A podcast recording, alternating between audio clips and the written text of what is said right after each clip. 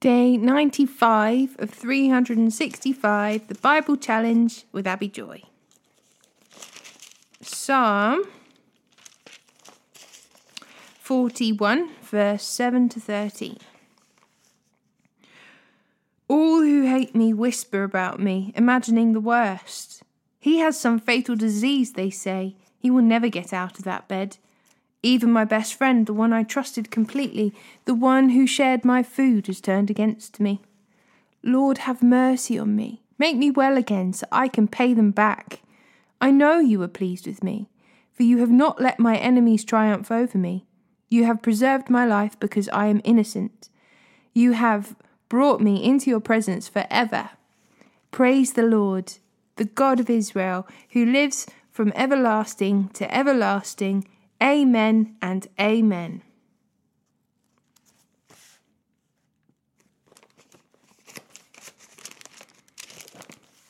Luke chapter 10, verse 25 to chapter 11, verse 4. One day, an expert in religious law stood up to test Jesus by asking him this question Teacher, what should I do to inherit eternal life? Jesus replied, what does the law of Moses say? How do you read it? The man answered, You must love the Lord your God with all your heart, all your soul, all your strength, and all your mind, and love your neighbour as yourself. Right, Jesus told him, do this, and you will live. The man wanted to justify his actions, so he asked Jesus, And who is my neighbour? Jesus replied with the story. A Jewish man was travelling from Jerusalem down to Jericho, and he was attacked by bandits. They stripped him of his clothes, beat him up, and left him half dead beside the road. By chance, a priest came along, but when he saw the man lying there, he crossed to the other side of the road and passed him by. A temple assistant walked over and looked at him lying there, but he also passed by on the other side. Then a despised Samaritan came along and when he saw the man, he felt compassion for him. Going over to him, the Samaritan soothed his wounds with olive oil and wine and bandaged them. Then he put the man on his own donkey and took him to an inn, where he took care of him. The next day he handed the innkeeper two silver coins, telling him, Take care of this man. If his bill runs higher than this, I'll pay you the next time I'm here. Now, which of these three would you say was a neighbour to the man who was attacked by bandits? Jesus asked. The man replied, The one who showed him mercy. Then Jesus said, Yes, now go and do the same. As Jesus and the disciples continued on their way to Jerusalem, they came to a certain village where a woman named Martha welcomed him into her home. Her sister, Mary, sat at the Lord's feet listening to what he taught, but Martha was distracted by the big dinner she was preparing. She came to Jesus and said, Lord, it doesn't doesn't it seem unfair to you that my sister just sits here while I do all the work? Tell her to come and help me. But the Lord said to her, My dear Martha, you are worried and upset over all these details. There is only one thing worth being concerned about. Mary has discovered it, and it will not be taken away from her. Once Jesus was in a certain place praying. As he finished, one of his disciples came to him and said, Lord, teach us to pray just as John taught his disciples. Jesus said, This is how you should pray. Father, may your name be kept holy. May your kingdom, kingdom come soon. Give us each day the food we need, and forgive us our sins, as we forgive those who sin against us. And let us not yield to temptation.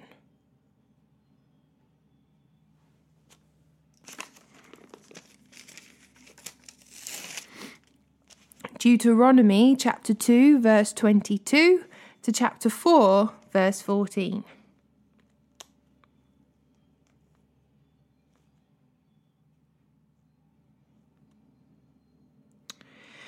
Moses continued, Then the Lord said, Now get moving, cross the Arnon Gorge.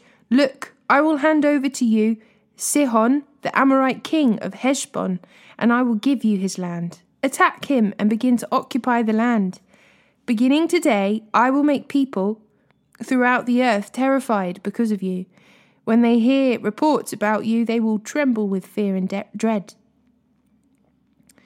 Moses continued From the wilderness of Kedemoth, I sent ambassadors to King Sihon of Heshbon with this proposal of peace. Let us travel through your land. We will stay on the main road and won't turn off into the fields on either side. Sell us food to eat and water to drink, and we will pay for it. All we want is permission to pass through your land.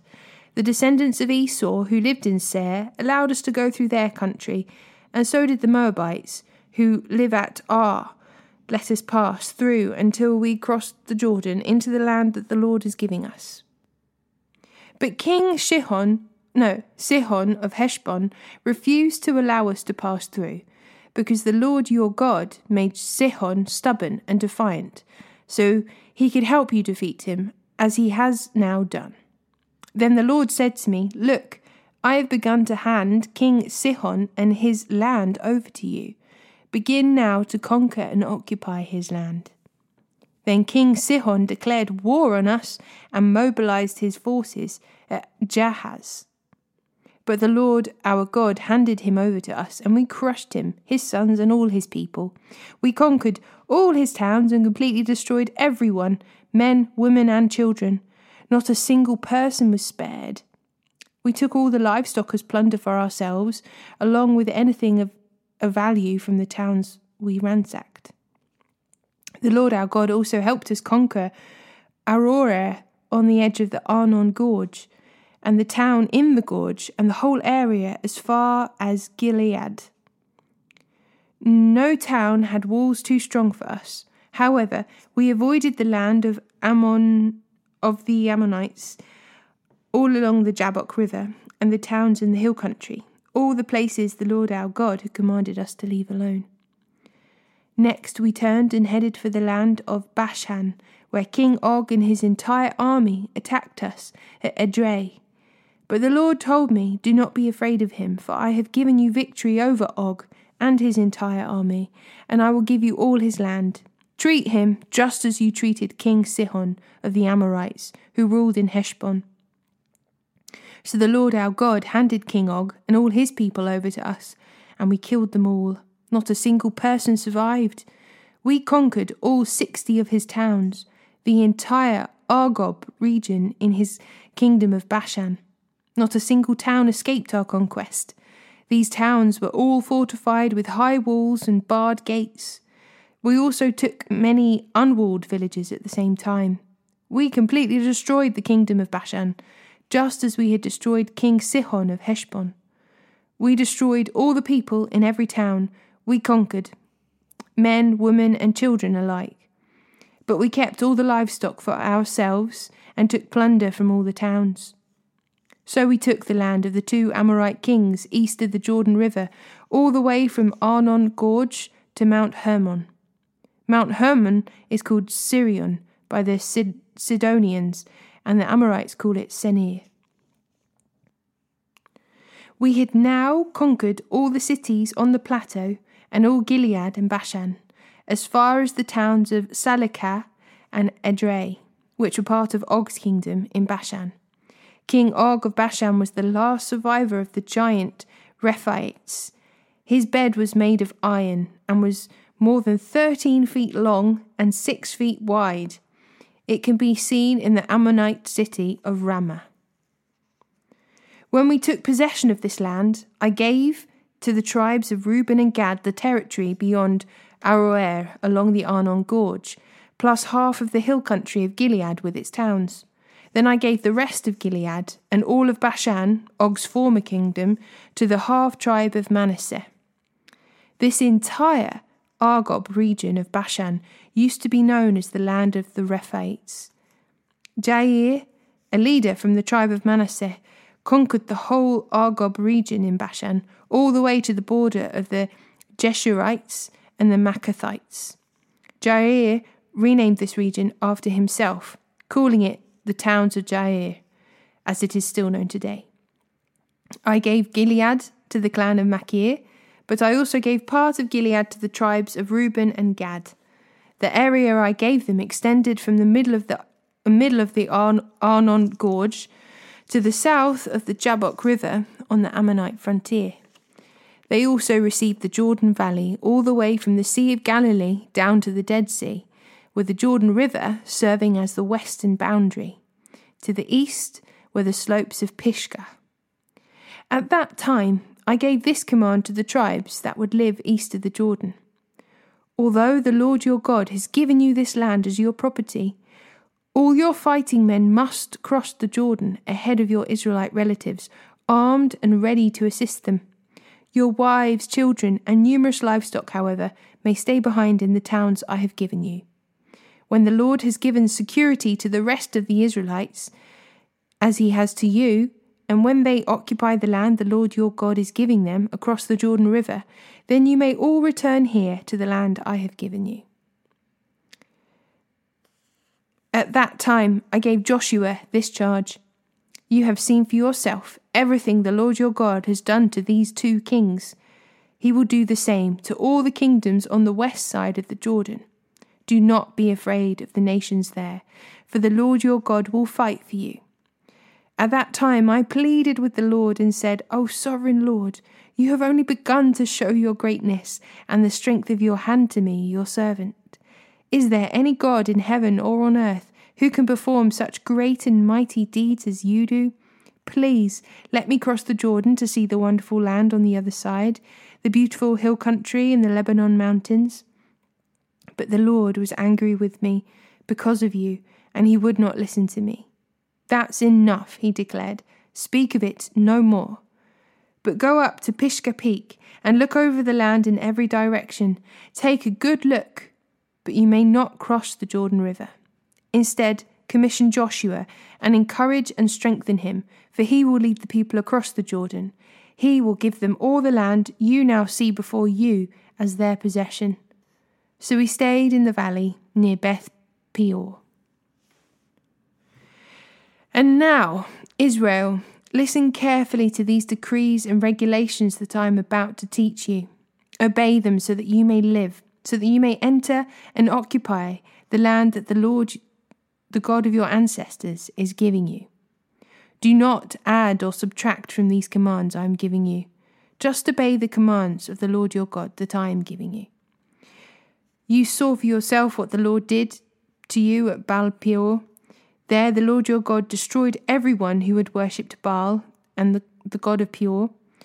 All of you who were faithful to the Lord your God are still alive today, every one of you. Look, I now teach you these decrees and regulations just as the Lord my God commanded me, so that you may obey them in the land you are about to enter and occupy. Obey them completely, and you will display your wisdom and intelligence among the surrounding nations. When they hear all these decrees, they will exclaim, How wise and prudent are the people of this great nation! For what great nation has a God as near to them as the Lord our God is near to us whenever we call on him? And what a great nation! And what great nation has decrees and regulations as righteous and fair as this body of instructions that I'm giving you today? But watch out be careful never to forget what you yourself have seen. Do not let these memories escape from your mind as long as you live, and be sure to pass them on to your children and grandchildren. Never forget the day when you stood before the Lord your God at Mount Sinai, where he told me, Summon the people before me, and I will personally instruct them. Then they will learn to fear me as long as they live, and they will teach their children to fear me also. You came near and stood at the foot of the mountain, while flames from the mountain shot into the sky. The mountain was shrouded in black clouds and deep darkness, and the Lord spoke to you from the heart of the fire.